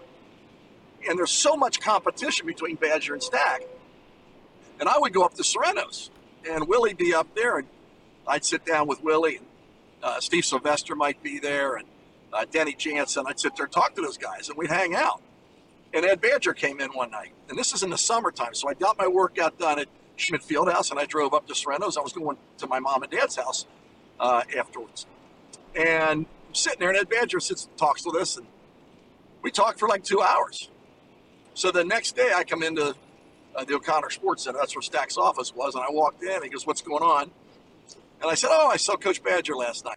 And he looked at me like, you know how a dog when he hears a whistle his ears perked up. He looked over at me and he goes, expletives. Uh, what did he say? What did he say? I said, oh, nothing. We just talking. He goes, no, whatever. Tell me what he said. What did he say? What did he say? And he's just peppering me. And I'm like, coach, he was, we were just talking. He goes, Steve, I don't care what he said. Just tell me what he said. And I go, well, he thought you looked like you gained a little weight. And he looks and he goes, that MF. He starts screaming and yelling and is sitting there and he goes, I'll get him on the phone. Debbie, get him on the phone. the secretary. but that's the kind of competition that that's that, that Bob Stack had with anybody with Xavier. And you saw what Huggins' comment was when they asked about Xavier the other day. He goes, Yeah. Tell me something good about Xavier. Nothing good about Xavier, which I love. That's that's the way it should be. No doubt about it. Steve, uh, t- t- tilt the phone over. Let me say bye to Jeannie. Jeannie, love you. See Hope you, you're doing Thom. great. Hope Love you're doing too. great. Boy, she hadn't aged You must day. be special. He never lets me drive. I never let her drive, but she's driving because I'm like, I'm not doing this, and then getting somebody calling me and telling me I'm being uh, unsafe. So, hey, No, Thom, I'd she's not to get aged a day since she was 22 years old, and here She you has- are. Oh, there God. you are with that, that, that salt and pepper stuff like I got going. I mean, look at her. She looks exactly stop. the You same gotta as she did in you know, 30 years ago. You know what she does, and you know, I, I you know, she should look a lot older living with me. But maybe it's really a good life living with me, and that's why she looks so good. I'm not sure which one. I know which one she'll pick, but it's not the one I would pick. That's exactly. but right. anyway, hey, I'll get with Paul. I'll get your number. Let's get out. I'd love to talk and see what's happening. Absolutely. Uh, and uh, I'm so proud of you. Tell Paul I appreciate uh, uh, all of his good works. Tell him to keep it up because I keep an eye on him uh, because we've talked many times in the past about uh, the business. It's not the easiest business. It's not the best for the family, but hey, it's passion, and you got to you got to go with your passion. Amen. All the best. Merry Christmas. God bless you and the Wolves. And have a good time up there in Madison, all right? So much. Merry Christmas to you guys. Okay, buddy. Thom. Uh, see you, Jeannie. All right. Uh, they're, they're just, uh, I mean, I mean uh, seriously. Those two guests today, I mean, Nelson and, and, and Steve, they just doesn't get any better.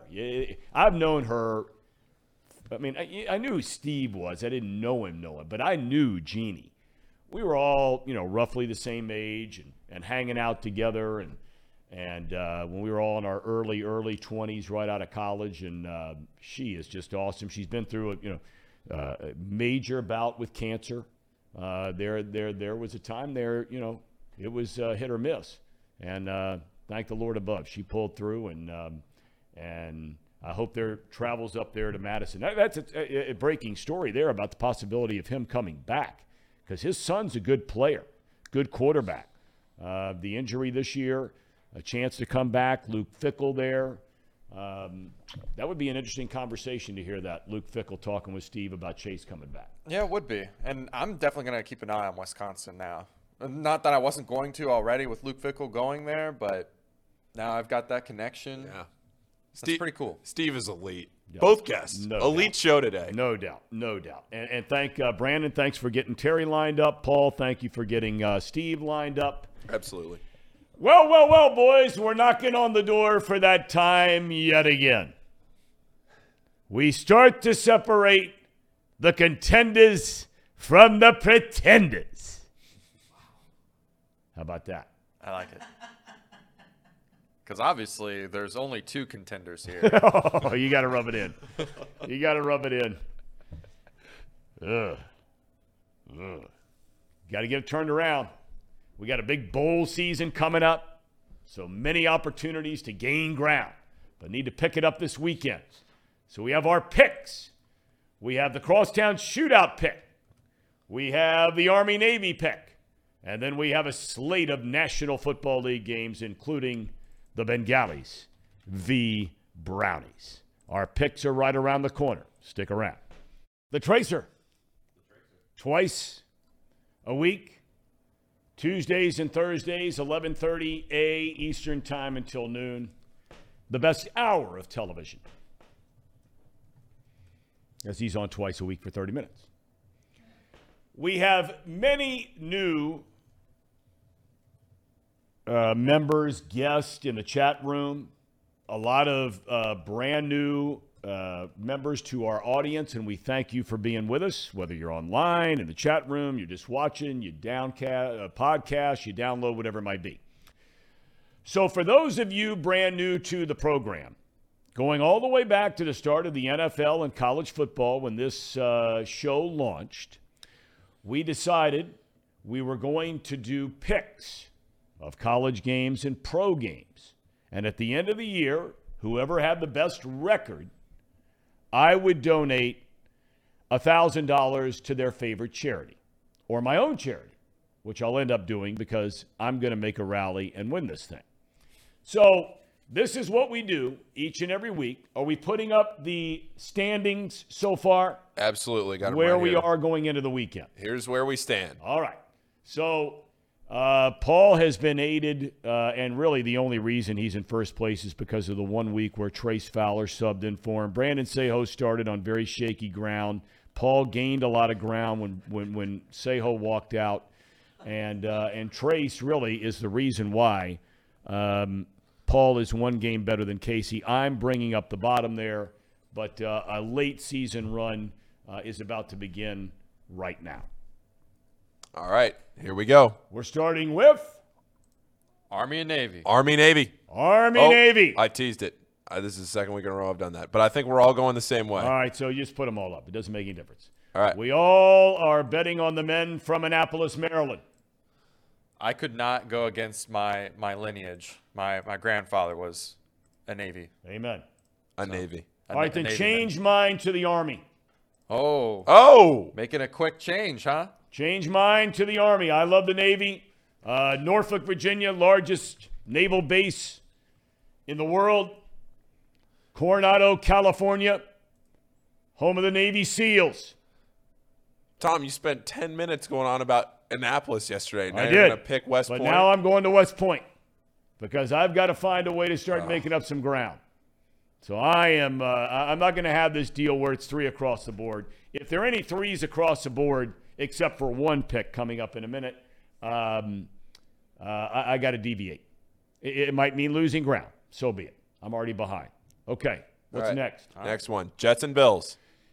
The JETS Jets, Jets, Jets. Inside the division at Buffalo. That is a big number, Paulie. Tell me where is the money in Yeah. Vegas? This is a huge number, and I'm I'm sitting here debating what I want to do with this game. Oh, now you're changing. No, I'm not changing. Uh, it opened at no. Oh, I might be changing now that I see this.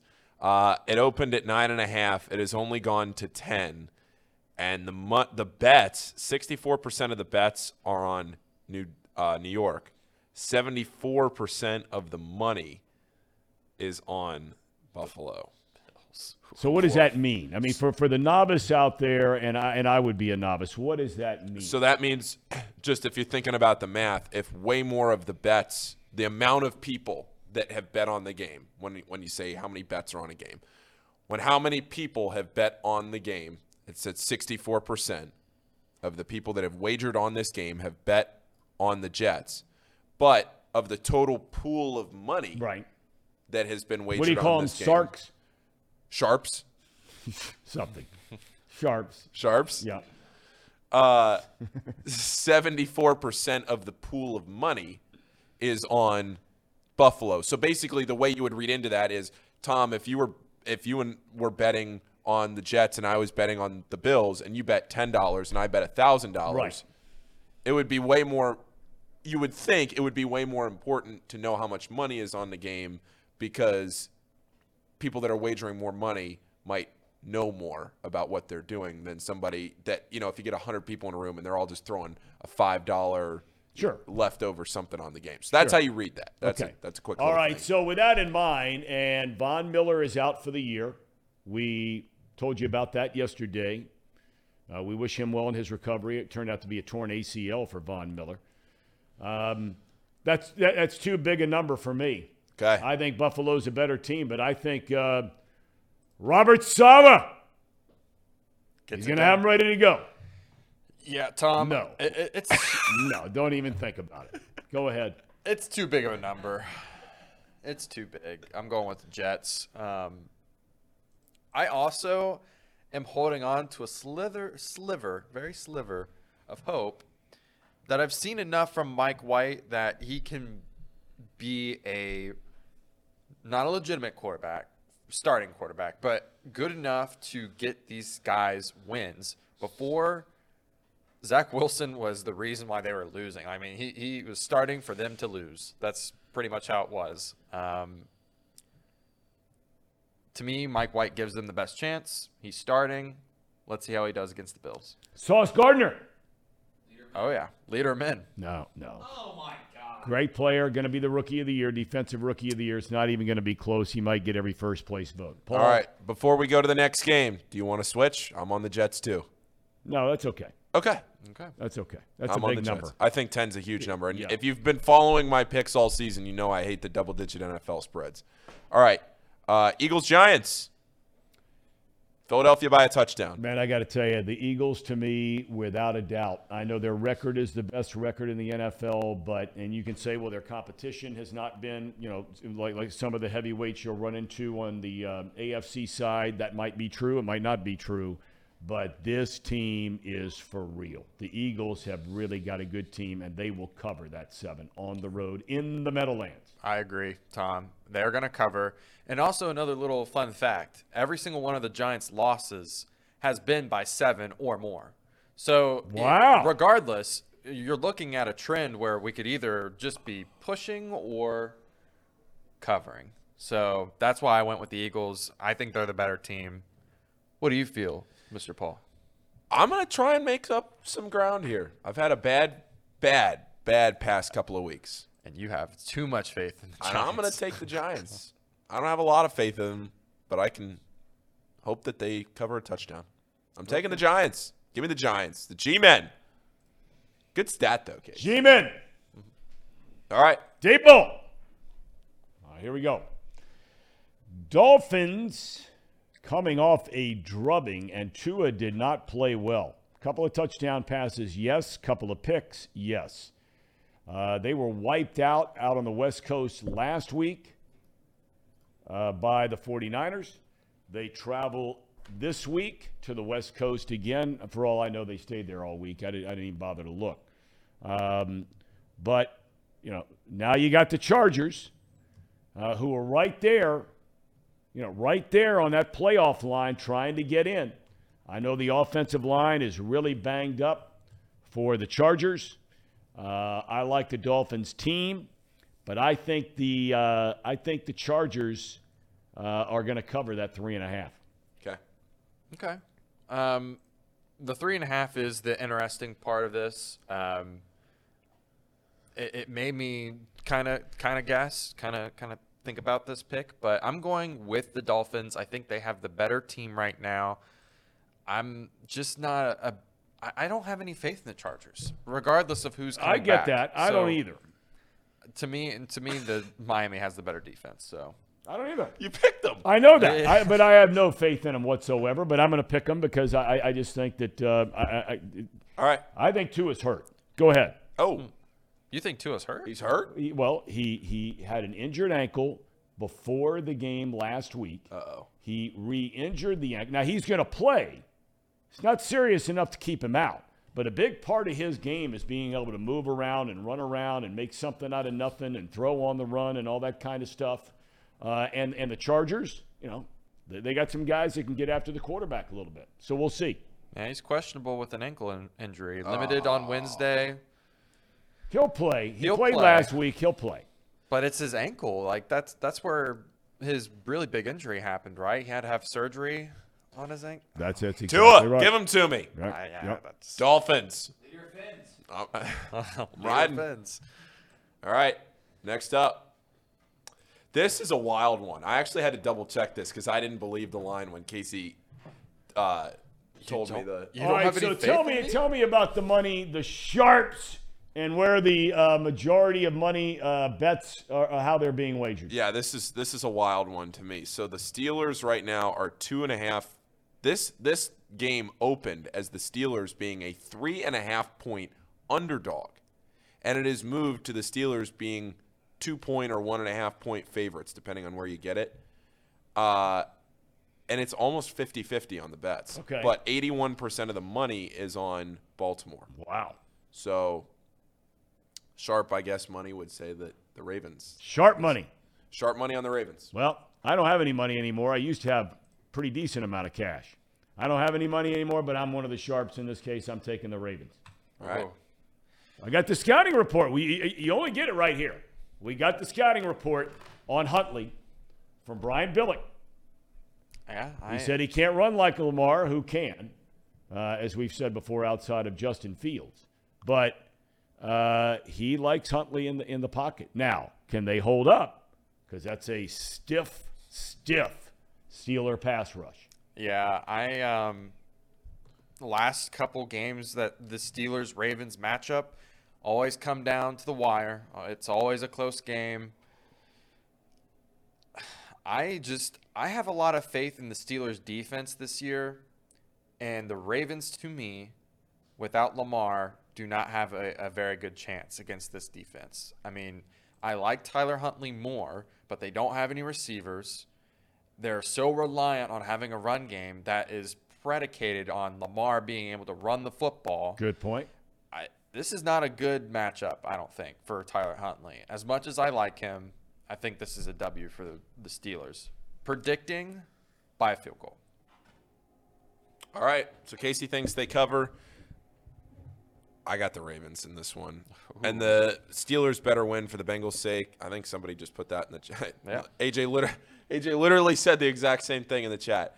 Uh, the Ravens, the, the Steelers winning this game, don't need to say it, would be huge for the Bengals, but I just think the Ravens can get this done. We'll see. We'll see. Oh, God, I almost spoiled it again. Bucks Niners.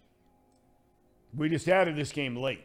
This is a late ad. Sorry, I Late was, ad. Niners uh, going with a backup quarterback after the injury to Garoppolo. Still a lot of debate out there whether Garoppolo is able to come back despite not having surgery on the broken foot, whether he'll be able to come back this year.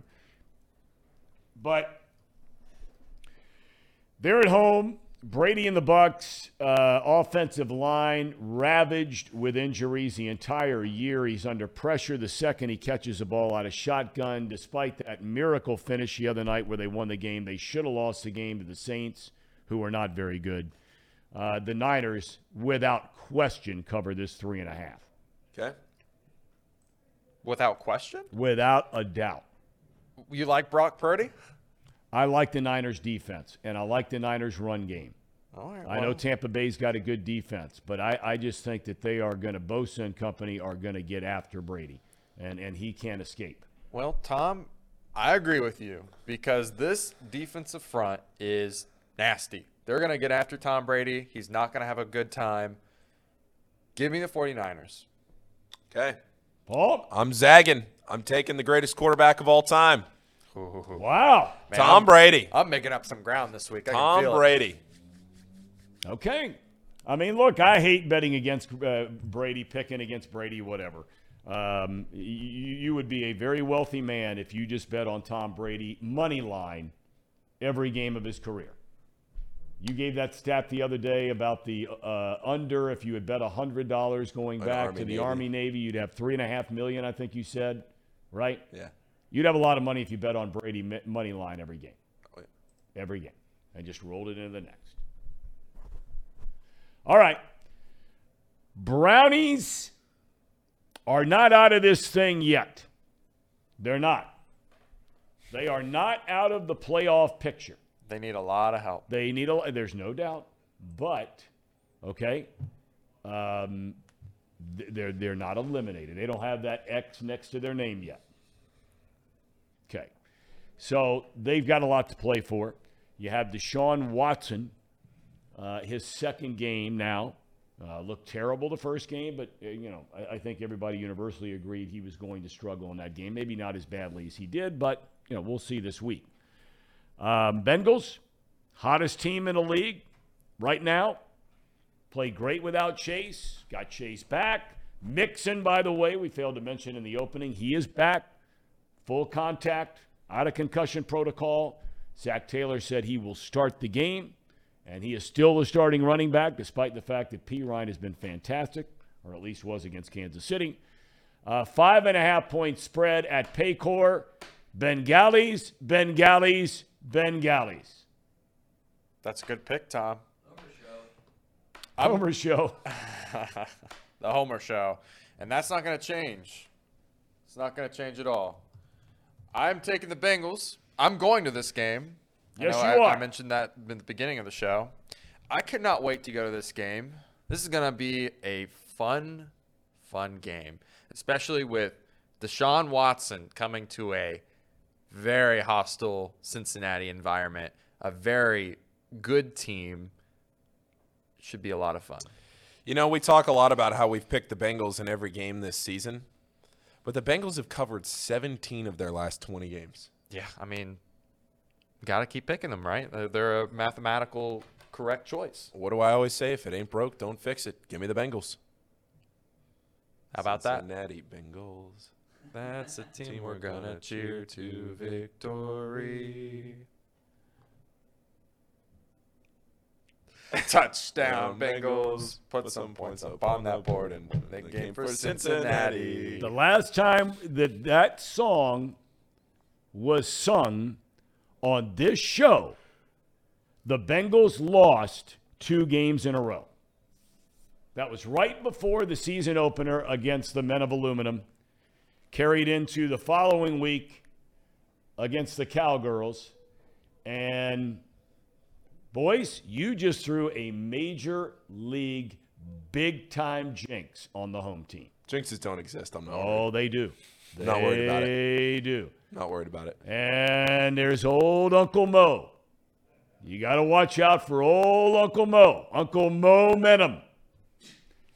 And the Browns just got Uncle Mo in the house because these two guys just sung that song or sang that song. What, what would be the? Can you help me? Either one of you Rhodes sang scholars The- over there The Who Dey chant. sang. Uh, okay. And the last time it was uh, Brandon and Casey singing. Now Paul and, and me too. I did too. But if you notice, not this time. No. All right, one more game. All right, the big one tomorrow, right? The big one, Big one. tomorrow. Now again, we don't have a line on this game yet. It'll come out tonight. I I'm actually I'm gonna put it here. I'm gonna make it four and a half. What makes you think that this is a four and a half? I mean, come on. Xavier Well- is without a doubt. They've played better competition. They've played better against better competition. Uh, they don't have any bad losses. UC certainly does. Wh- what makes you think this is a four and a half point? So I- I'm glad you brought it up because a lot of people have made that point all week. So KenPom, which if anybody follows college basketball, it's the best college basketball site on the internet. KenPom has this game right now as a two point spread, and KenPom is almost always, almost always within a half a point to a point of the spread. Now I know I just said two points and I'm putting this at four and a half. KenPom also doesn't take into account injuries. Rob Phinisee will not play in this game, and I don't know if he's worth two points to the spread, but it's it's something to look at. The other thing too is the other thing from last year was that I think Xavier was a six point favorite last year, and they were just as much of a better team against this Cincinnati team last year as they are this year. and they were at home. And they were at home, and that was only an extra point and a half off of this. So it's a rivalry game. It's on the road at Cincinnati. I I think it'll be in the four and a half range. I could maybe see five and a half, but I really think it'll be in that four and a half, five and a half range. If it's way off, then we'll scrap it. If it's way off, If it's more than two points, let's say scrap it. Because if this, let, us say no, because because we're putting in the half just to have it, so we don't have a push. So we don't have a okay. push. But let's say th- th- th- these picks are off if this line comes out at six. Okay. I would let's say seven because it may come out at six and get bet down. Let's say seven. All right, seven. If it comes out at seven, um, then then these picks are out. Okay. because I think UC would cover that. Yeah. But four and a half, nope. Um, the X Men. The Muskies. And that's what I'm picking. Yeah. Yeah. I- I- If you've listened to the rebound rundown, we've had a great week of shows in the rebound rundown. We've had everybody on this week, Yep. former Nice plug. players, former players. I mean, it's been a great week on the show. I, I don't think there's any stone I left unturned about this game this week. And uh, look, I've watched almost every minute of Cincinnati's season. I've watched every minute of Xavier's season this year, pretty much. And even though it'll be in a hostile environment, even though it's the first time that this game's been at Fifth Third Arena since 2018 in front of a full crowd, no player on either team has played in front of a full crowd at Fifth Third Arena in the shootout, I should Right. say. Even with all of those things, it'll be a raucous environment. I still think Xavier gets it done. I just think they have too much depth in the post. So Casey, you're not going to that game, correct? I'm not going to the crosstown shootout. Okay, uh, Brandon, are you going to that game? That's No. surprising. Front runner, Brandon Seho. No doubt about it. Well, Casey's the ultimate front runner. If you notice, they beat UC. He shows up the next day. It's been well documented in his NKU garb, right? Um, and uh, we've not seen anything since uh, with NKU on it. Well, there Brandon walks around here all the time uh, with, with a lot of dated, tired Bearcat stuff on. But now the, the week of the shootout, not a chance. Tom, the NKU has not been worthy of cheering on about since that win. I mean, they, they've had a couple. They've had a couple of nice wins, but not like It's true. The Norse have kind of struggled a they've little struggled bit this year. since then. So I can't be like constantly coming in here and shoving it in everyone's faces when they're just as bad as UC is, respectively, like comparatively. Sir Boy Wonder uh, thought that Brandon might be going to crowd surf that game. Can't you see Brandon being passed through the student body section there Yeah. at Fifth Third Arena? You strike me as a guy that's been crowd surfed before. Yes, no, He maybe. didn't say no. It might be uh, in, in Oakley. In Oakley. In Oakley, yeah. Yeah. Poofy haired fancy boy. Never seen him on here before. Have you? Nobody wants to know what product you use. Yeah, well, I believe it's just it- it's called in the bathroom when you wash your hands, put the water in it. Due for a haircut. All right. Um, the boys are back with boxed lunch. Trace, Reed, Tom, how we looking?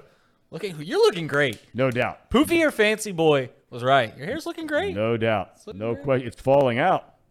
Same. But uh, yeah, Minus two. yours is not falling out. Give me a break. Oh, Tom. Good lord. There's a there's a there's a countdown clock on each hair, and there's just timing out every time I go through the shower. Just rub my hands through You it. You don't and- even have the start of a divot back here. Well, See, it's I- going- I, I got the divot thing going. You know, where all of a sudden it's just that spot back there. It looks like something in golf course after you hit a pitching wedge or something. You know what I mean? Sure. Well, I mean, your hair got flanked. It's moving from the back. The the front line on my hair is is retreating in a hurry. I mean, it's trench warfare. I mean, I bought the keeps. I bought everything to. I got to keep this going as long Have as you possible. thought about any of that? You know, that, that, that stuff you allegedly can Rogaine, I think it's called. Rogaine? No, not a ro. No, no Rogaine. No Okay. Rogaine. But you tried some other stuff. I well, actually, not yet. But I, you know, like I said, I'm a fan of your hair. I might get might get some of that touch of gray stuff and, and see how I look with the with the, Well, you don't the want any salt and pepper. You don't want any part of it. Ah. You don't. You don't. What's your thoughts on the the cul-de-sac? If if if if, if you see folks that have kind of like I call it the cul-de-sac. I don't know if that's the right frame. What of is a to use. cul-de-sac? The cul-de-sac is when you got like Bald on the top, I bald guess. on the top and you got all of your hair and it's in thick all the way around the rest of it. Do you just cut it all off? Well, see, I have you a really good friend of mine that has that going on, and he and I have talked about this regularly because, you know, I, I mean, it's easy for me to say, though, if you're not in that position, you really can't walk in another man's shoes, right? Right. Mhm. Yep. And I mean, you know, I think the natural tendency, and I think what you're getting at is why not just shave it all off, right? Just go completely bald. Yeah. Well, I don't know. I, I can't answer that. sounds like Tom is a shave it off cul-de-sac kind of guy.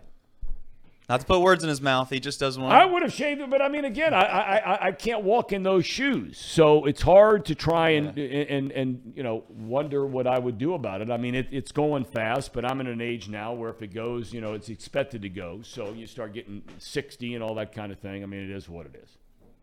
Neither one of you guys have to worry about that. I think These it's safe to say you're safe. they're all looking good. Oh yeah. I don't. Me, about me, me and Brandon are. We don't got too much time left with our hair. We'll see how it goes. So what's happening here today, boys? Well, we're gonna, you know, tomorrow's the crosstown shootout, so we're gonna. we- We had a discussion on Wednesday about the state of that rivalry. Apparently, it doesn't mean as much as you know we think it should. So I've got some some suggestions on how we can improve it. Um, we're gonna talk about you know some some bad trades as America was was in a bad trade a couple days ago. So we're gonna go over some some bad trades in the history of of of the world, not just sports, but the history of the world. Okay, It's gonna be a good show, Tom. I'm looking forward to it. Tom, You're more than welcome to stay on board. Tom, this is where this whole crosstown shootout thing came to be because you obviously, when you when you leave the office from time to time, you miss out on some of these takes that happen around here. And I am glad to see really quickly before I forget because I am a forgetful mind. I am glad to see that you are on the Chargers because that is going to be a slam dunk. win for Really? you. Yeah. Well, when you when you start dropping slam dunks, that's a you good are, sign. You're gonna walk good. in here It's a good pounding sign. your chest when you got that bolt. I seen that little bolt right there on the graphic. You're gonna be you're gonna be pleased that that exists. Well, I, I sure hope so because I've got some room to make up, and I think both of you guys took uh, Miami. they right. took Miami. They they, they, yeah. they took Miami. That's right. Because they looked so good fins last to week. the left, fins to the right. That's right. I forgot that you're a parrot head. Oh yeah, big, many many shows out there.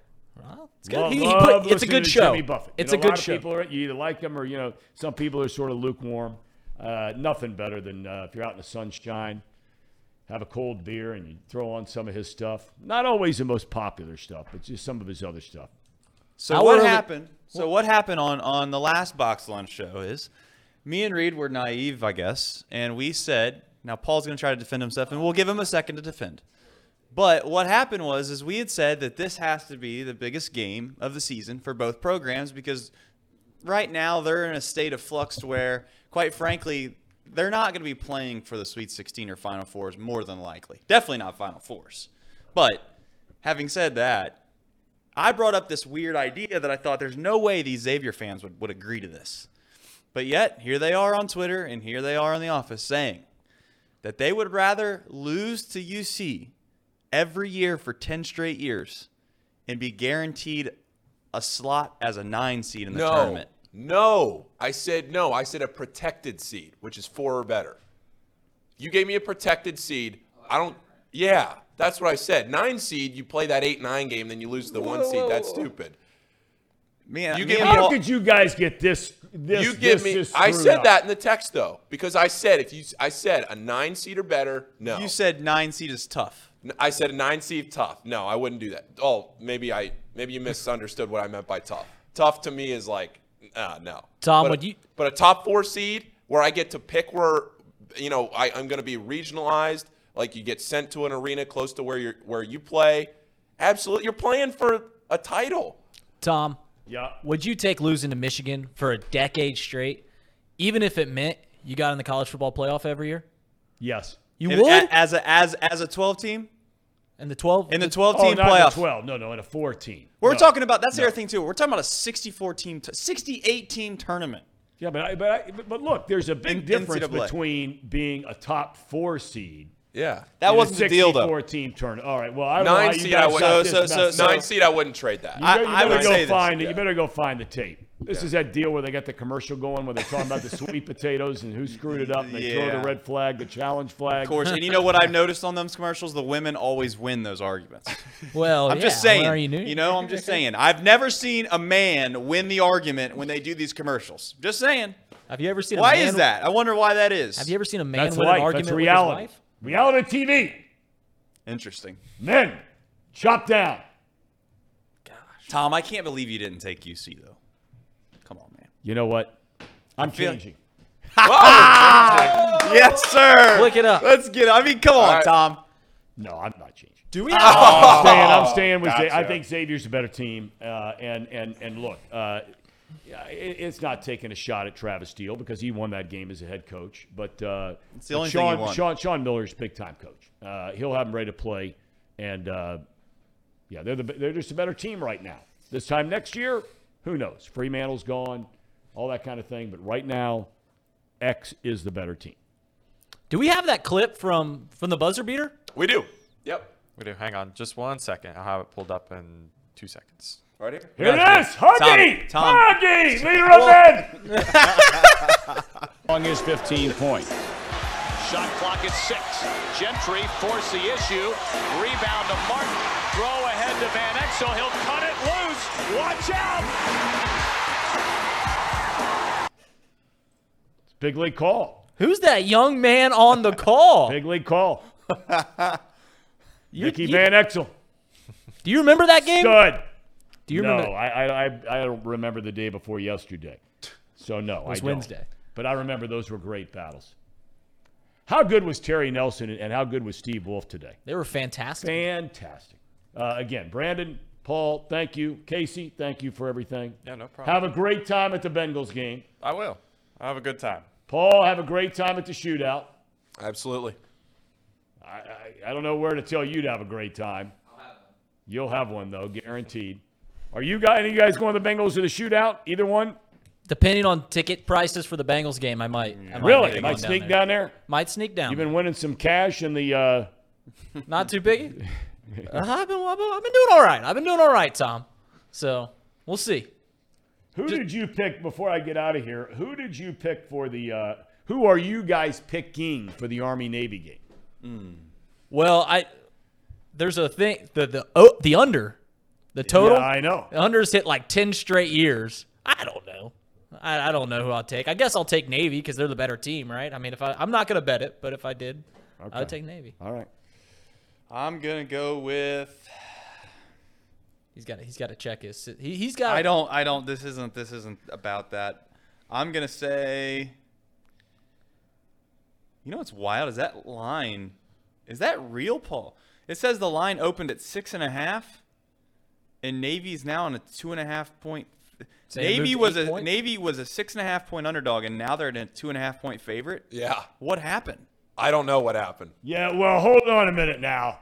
I mean, it's like the starting quarterback out or something. Because I Well, they took- run the triple option. How much to does the, that No, matter? I, it, of course it still matters. You kidding me? Maybe That's like a matters nine- more. that's Ball a- a six and a half- exchange, all that kind of That's thing. almost a that's eight and a half point swing, right? Or nine point swing. yeah, good. Or eight points swing. public. I don't know. I'm not. I'm not good at math. No, you throw in the halves. You were right. Nine. I That's that's a wild swing. So what are you taking? You taking the Knights or the? I'm going the to midshipmen? take.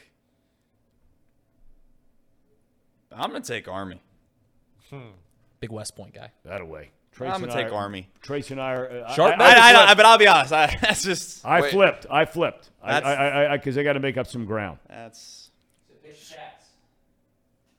All right, oh boys. oh oh here we go. Wait, but this doesn't make any sense. What's going on?